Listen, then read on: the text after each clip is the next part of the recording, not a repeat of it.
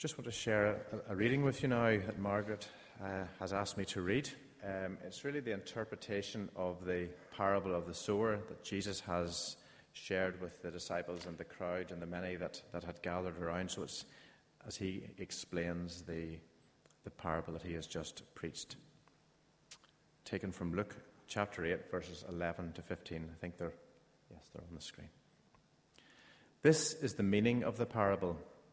The seed is the word of God.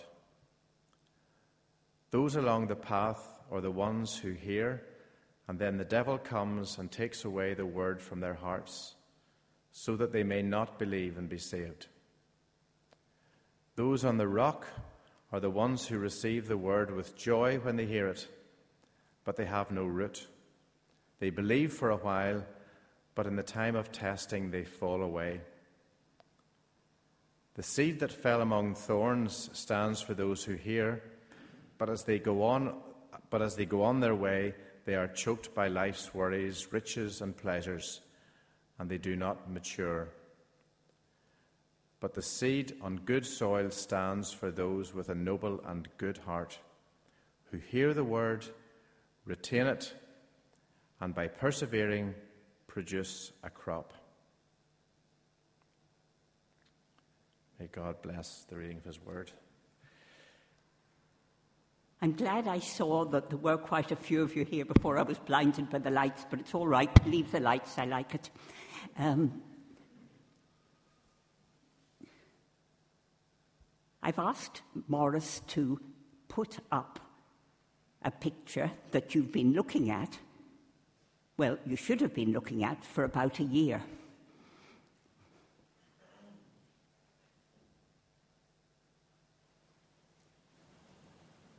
Orangefield. That's the name of our church. Disciples making disciples. I don't know who designed the logo, the little series of figures, but if you know, will you congratulate them? Because I think they did a very good job. Look at the figures again. They're all roughly the same size. In the church, we are not a hierarchy. Some people try to make it a hierarchy, and some churches make it a hierarchy. But the Bible says we're all equal. Some of us have been Christians or disciples longer than others, but that doesn't give us any status or position. We are all equal. And in the job of disciples making disciples, we all have a part. An important part, but different parts. And whoever designed the logo has given different colours to the figures because we're all different in personality, in ability, in gifting, in spiritual gifting, in experience. But that doesn't make any of us better than the other. And you'll notice those figures are all linked.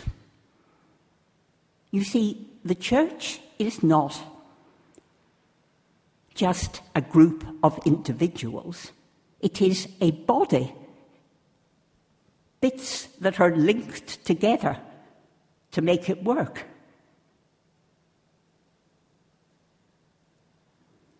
Or a family, related. We talk about being born again. When we were born, naturally, we were born into a family, and we'd no say about the family. And when we're born again, we're born into a Christian family. We're all linked. I hope you're still looking at the figures, but you notice they're not in a closed circle. The church is not an exclusive club for like minded people. The figures at the end are reaching out their arms, for they want others to join. You've probably guessed I'm talking about disciples making disciples. Let's pray.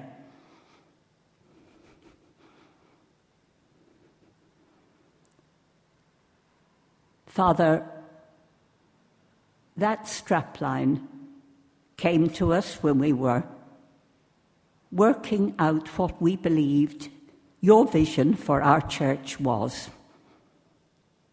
Help us as we think about it tonight to learn something about discipleship and disciple making through Christ, who is the one who called disciples, the one who has called disciples for 2,000 years, and the one who still calls disciples. Amen.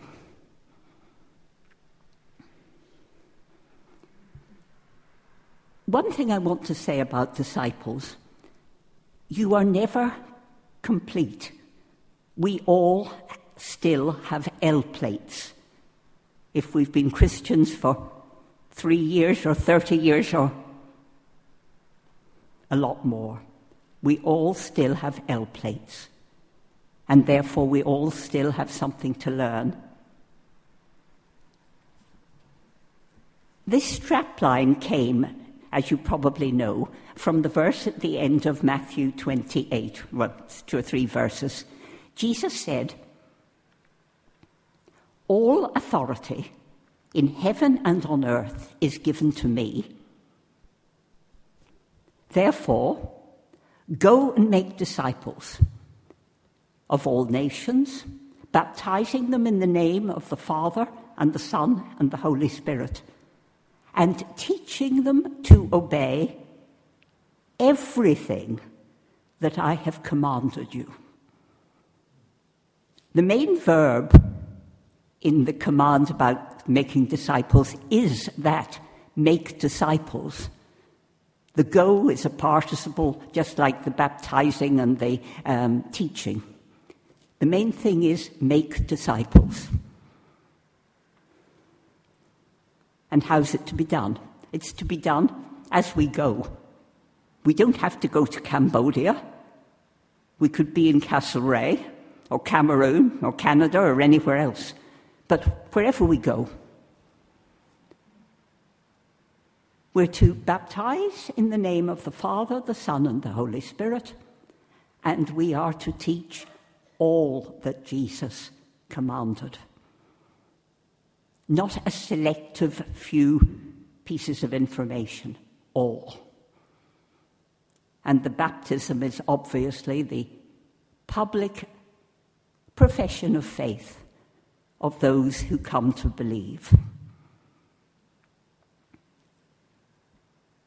I asked Gary to read the interpretation that Jesus gave to the parable of the sower. I was assuming that most of us, probably all of us, know that parable.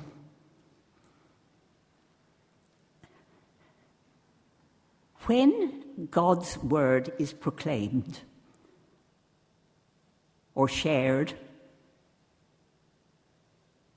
or read,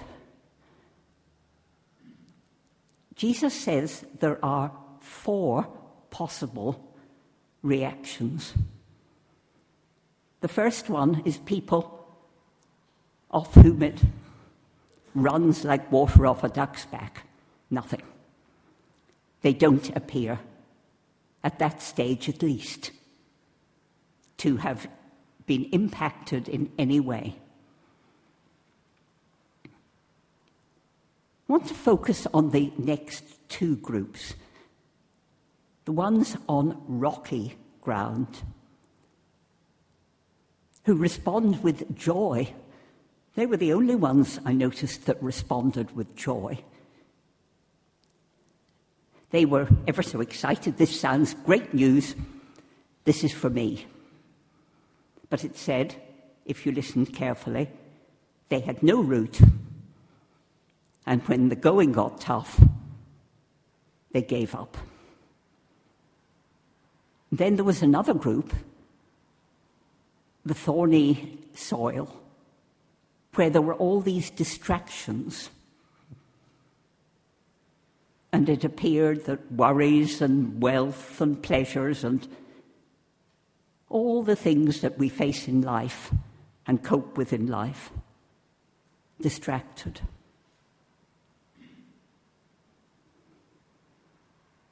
And then there was the good soil. But the good soil didn't produce an instantaneous crop. It grew slowly and at the right speed. The only thing that grows fast, in my garden at least, is weeds. But this was good seed. It grew steadily. It said that the good soil, the word was retained, and by perseverance there was a crop. You see, there has to be ongoing receiving of the word and perseverance in what it says before there's a crop.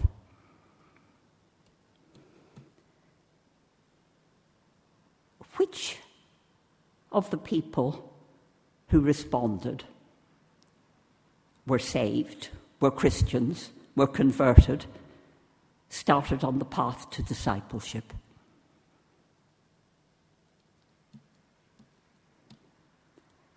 We don't really know.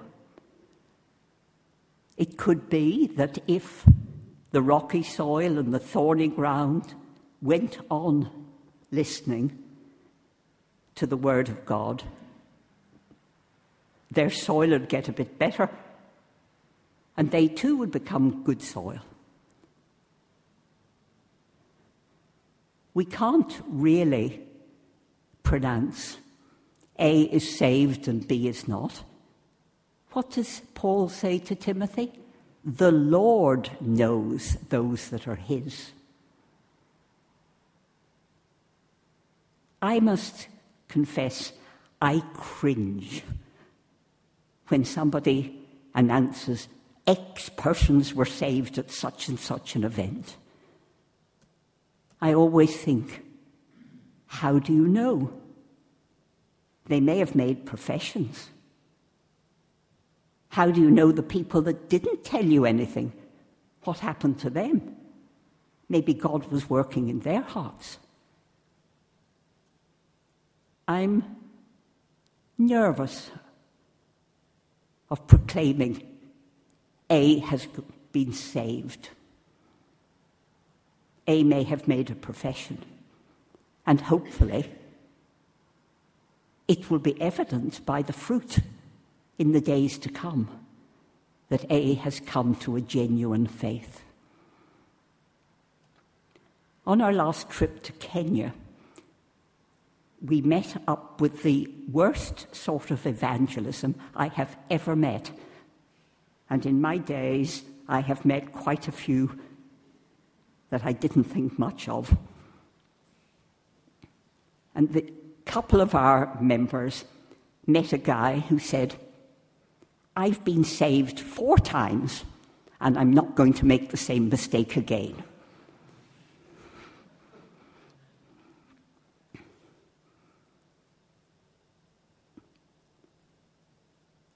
Years ago, Billy Graham had rallies here and relays from Harringay and so on, and I was a councillor quite often.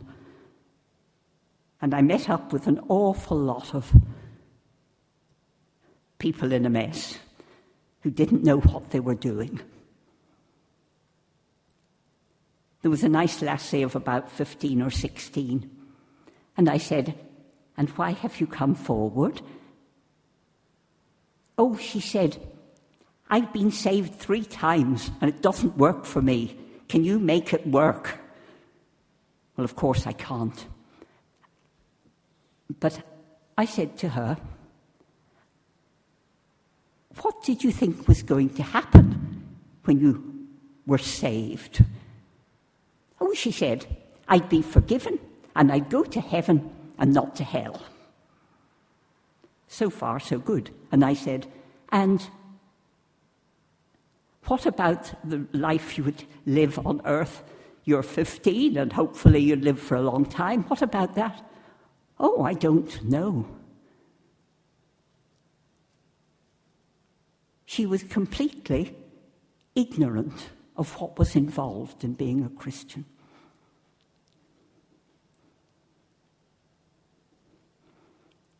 That's one reason why I like Christianity Explored and the Alpha Course, because they teach systematically through the scriptures so that people can understand and don't get into the mess that that poor lassie was in. I wonder, when did you last hear a talk on what it costs to be a Christian? Do we evangelize the Jesus way? Remember the man who came to Jesus and said, Lord, I'm going to follow you wherever you go. And what did Jesus say? Great and slap him on the back? Not at all. Foxes have holes, birds of the air have nests, but the Son of Man has nowhere to put his head.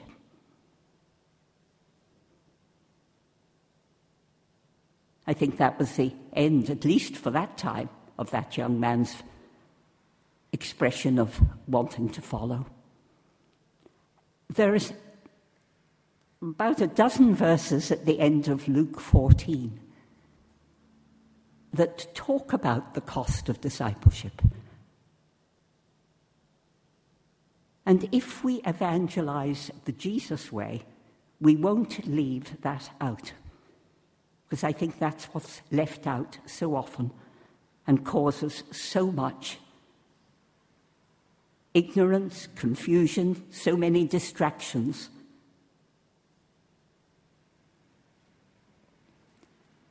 Jesus says, if you come to me, I've got to be more important to you than any of your family and friends and your closest ties. He actually, in Luke's version, says, unless you hate your family, friends, etc., you cannot be my disciple. In other words, it's a figure of speech, it's hyperbole. Matthew puts it if you love them more than me, you cannot be my disciple. And then Luke goes on and says, unless you take up your cross and follow me, you cannot be my disciple. You hear people saying, that's a little cross I have to bear, but that's not what Jesus meant by a cross. He who carried the cross to Calvary knew that a cross meant death. Paul said, I am crucified with Christ. Nevertheless, I live, but it's not I, it's Christ who lives in me. In other words, Christ is in charge. He is Lord. He is Master. We have to say, no. We have to realize that we cannot have our way and Christ as Saviour and Lord.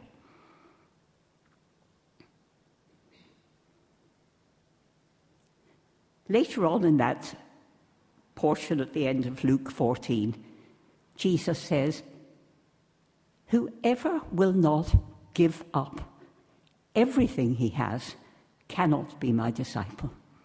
In other words, you cannot come to God with reservations. Another girl I tried to counsel long years ago came to me and said, I want to become a Christian, but there's one thing I'm not going to do. I'm not going to give up cigarettes or alcohol. What would you have said to her? I'll tell you what I said, and you can decide whether you think it was right or not. I said, if you come to Jesus, he will become Saviour and Lord. He will decide. I won't decide, and you won't decide. He will decide about your smoking and drinking habits. I can't say what he'll decide, but you cannot come with reservations. And we met an impasse. And she got no further at that time. I would like to think that she eventually got further, but I've no notion. Did I do the right thing?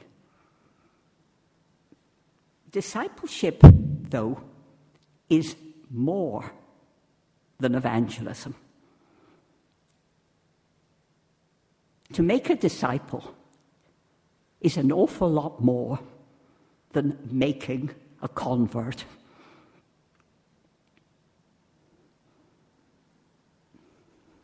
But let's try and make sure that we don't mislead people, we don't water down our discipleship, and in our enthusiasm to get people, as we think, into the kingdom of God, we press for decisions in inverted commas. Because it's not just human decision, it's the work of the Holy Spirit. Born again of the Spirit. Let's do it the Jesus way and make sure people are told to count the cost and not mislead them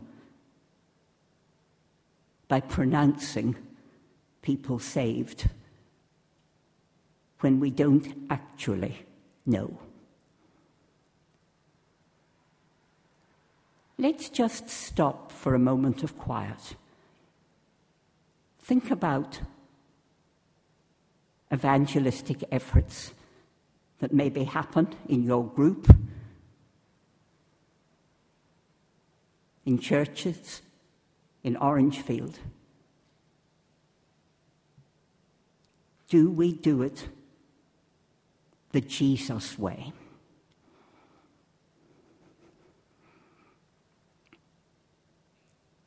The parable pointed out that to get the crop, the Word of God had to be retained and there had to be perseverance. A disciple starts as a convert, whether or not he knows or she knows actually when that happens.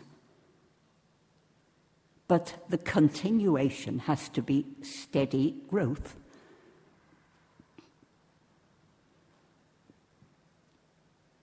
Peter ends, I think it's his first letter, by saying, Grow in grace and in the knowledge of our Lord and Saviour, Jesus Christ. Grow in grace and knowledge. Grace, the mercy, the love, what we receive from Christ in our relationship with Him, that relationship has to deepen, and we have to learn to be in fellowship with Him, to receive from Him. Grow in grace and knowledge. The knowledge tells us maybe how we grow in grace the understanding. They go together. Earlier in first letter of Peter, beginning of chapter 2.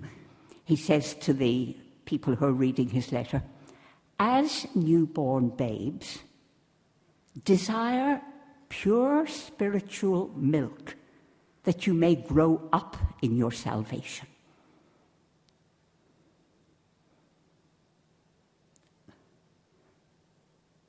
Food. The writer to the Hebrews sort of chides his readers. He's talking about preaching the Word of God, and he says, You still want me to give you milk? By this stage, you should be onto solid food. In fact, you should be able to teach others. A disciple is meant to grow, to not stay at the bottle stage, to get onto solid food. A disciple, not a preacher, not a minister, not an evangelist, not a missionary. Well, all those, but not only those. Everybody needs to be able to explain and teach about the Word of God.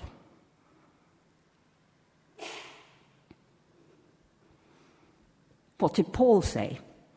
He was talking to the Ephesian elders, and he said, I have not hesitated to tell you or teach you anything that would be helpful to you. And later on in the same speech, she said, I have not hesitated to teach you the whole will of God.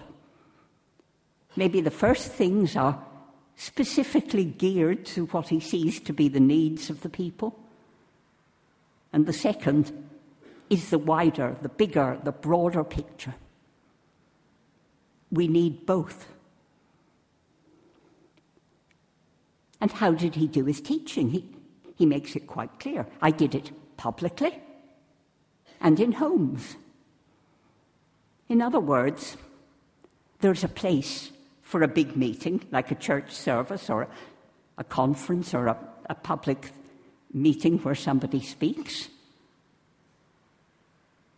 There's also a place for the small group the people in the house. Think for a moment how people learn in each case.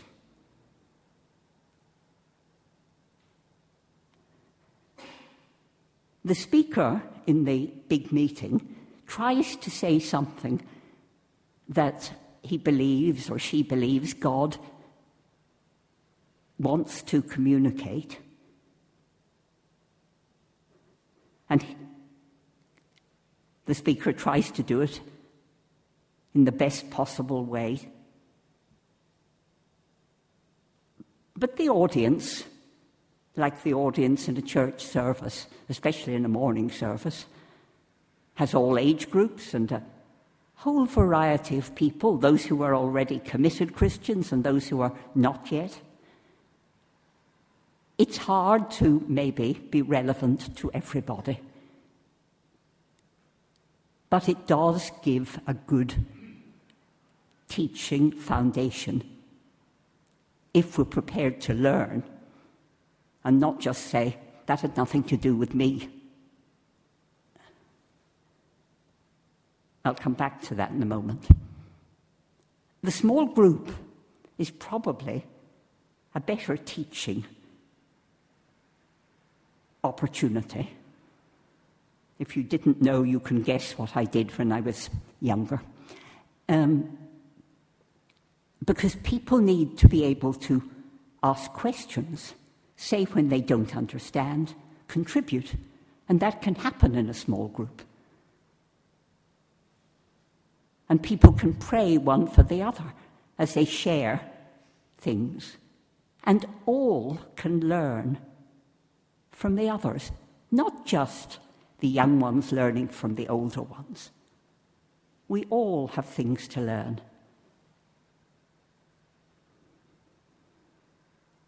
And we can learn how to lead and how to teach in a small group situation. It's a false humility that says, oh no, I, I just want to listen. That's maybe all right at first. But if we want to learn and be disciples, we need to be involved. That's how people learn.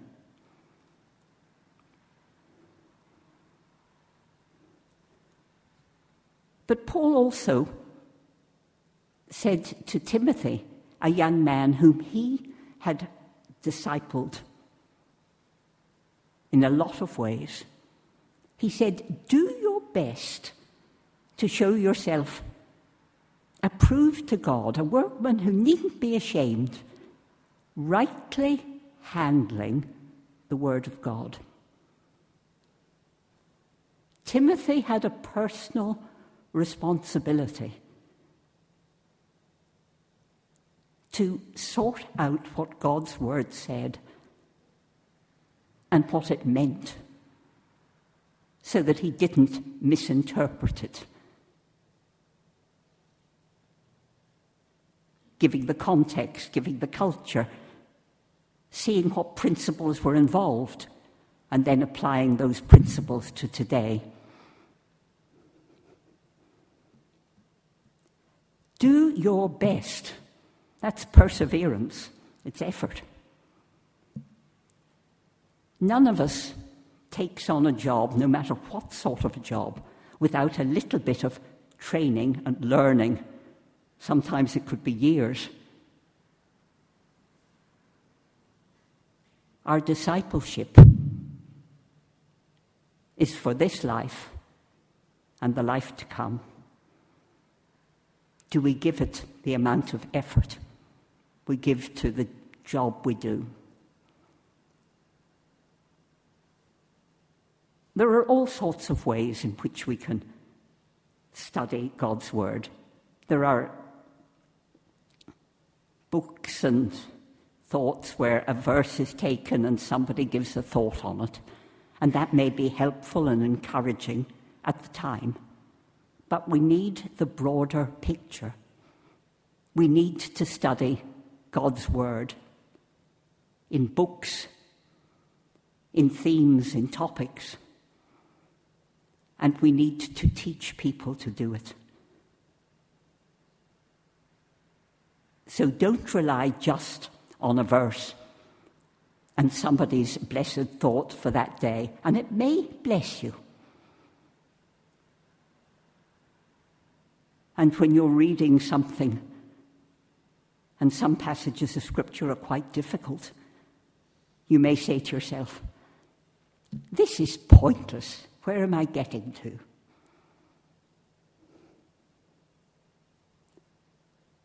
And the person you're trying to help to do this may say the same to you. But what else did Paul say to Timothy? All scripture, just, just the wee bits you like, all scripture is God breathed and is profitable for teaching for rebuking, for correcting, for training in righteousness, that the man of God or the woman of God may be fully equipped for all good works.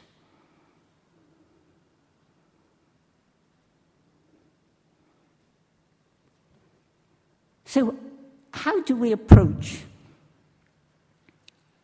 a sermon, say, that we don't feel is geared to us? Well,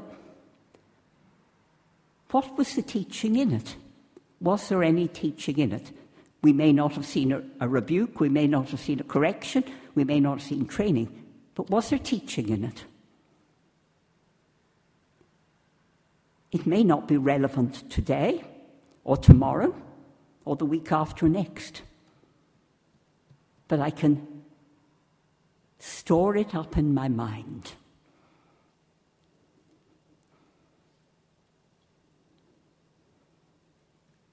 I think in all the ways in which we encounter God's word, we need to say, What is God saying to me? If we sit there passively, it'll maybe just roll off us like water off a duck, as it does for those who are not impacted at all. What is the teaching? Is God saying you're not doing something quite right? Something needs to change? Then we need to repent.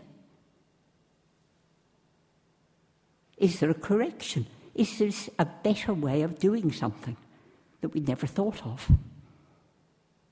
How is this going to help me to develop in righteousness? And we need all of those, all four, to be fully equipped for all the good works that God has for us. So, we'll have another pause. Think for a moment What does God actually say to you from His Word?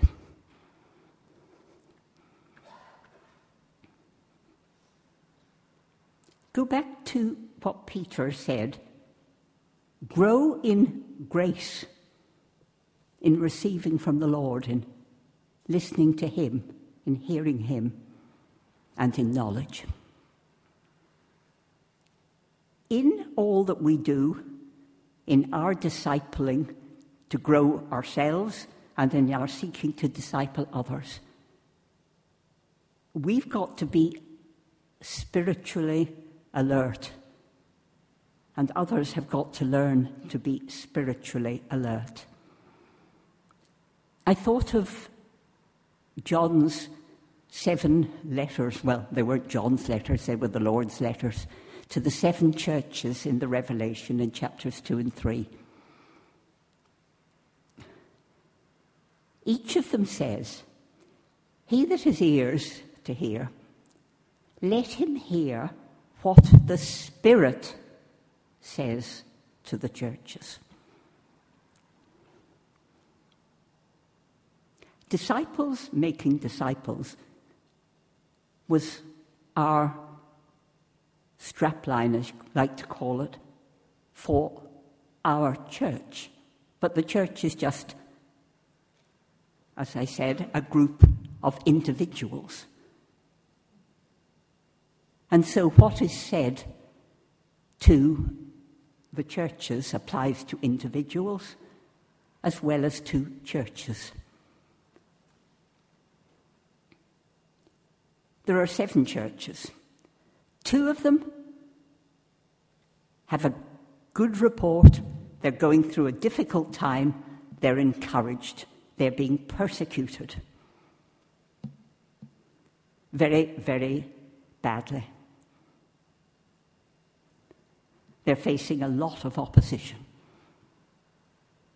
I wonder is that why they got a good report? Recently, the Archbishop of Jos said, What Boko Haram has done in Nigeria isn't all bad.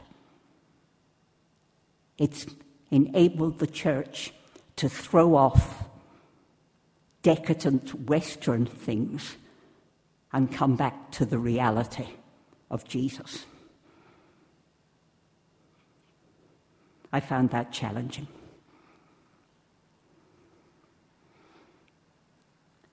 Two of them got a good report. Two of the churches had let false teachers get in. And the result was not only error, but immorality. They went astray. But I want to mention the other three. One was Ephesus. Now, these churches have been in existence maybe 40 or 50 years.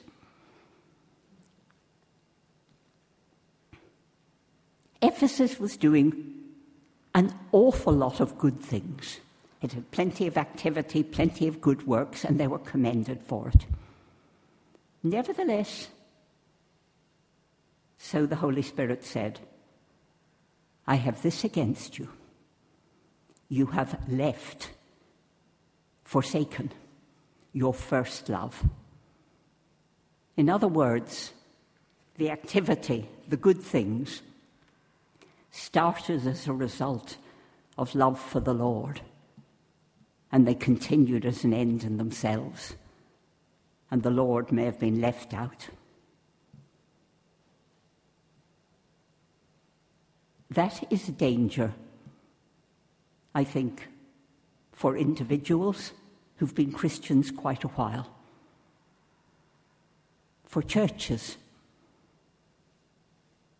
churches like Orangefield, who've so much activity. Where is our first love? And then there was Sardis.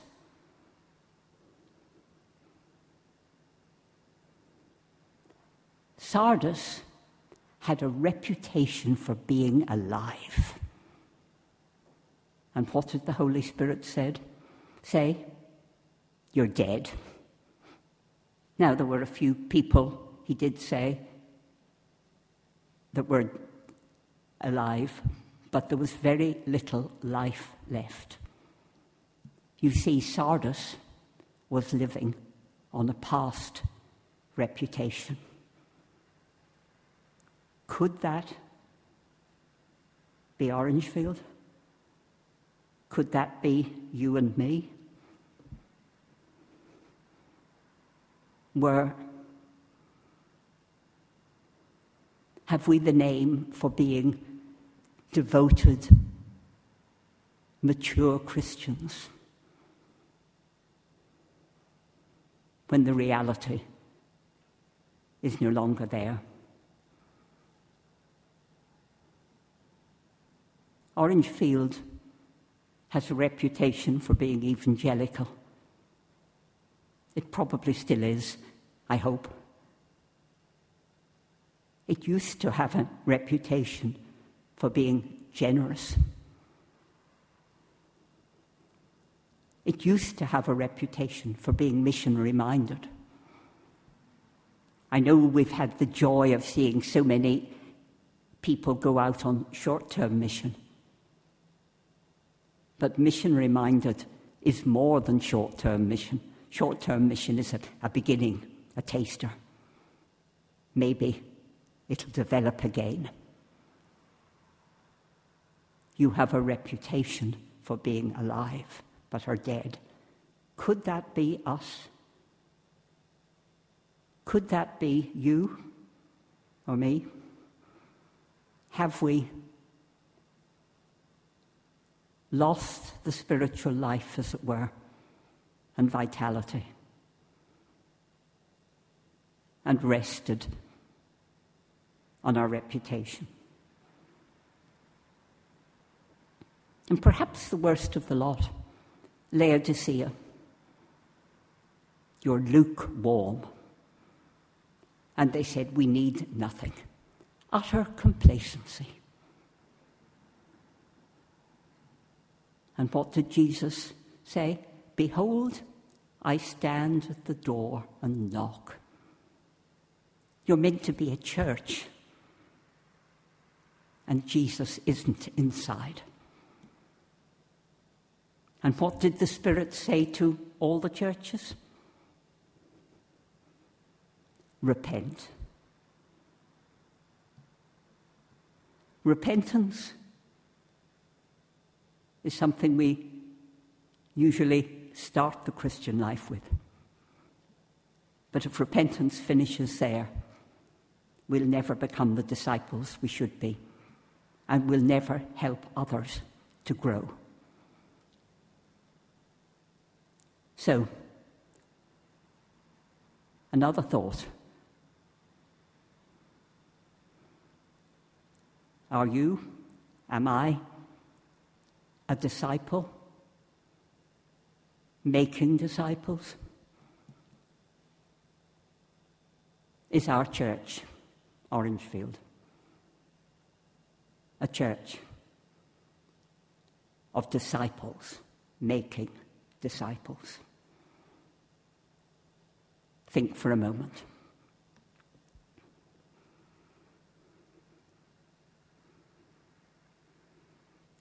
The song we're going to close with is a prayer. So I'd like the worship team to come up, please. But it's not a prayer designed for the close of a service, but it was the best I could find. And I feel it could be a prayer to help us move forward in our discipleship and in our discipling. Speak, O Lord, as we come to you to receive the food of your holy word. Sorry, go on playing. Take your truth, plant it deep within, shape and fashion us in your likeness. And it ends up Speak, O Lord, till your church is built and the earth is filled with your glory. Let us stand and pray as we sing.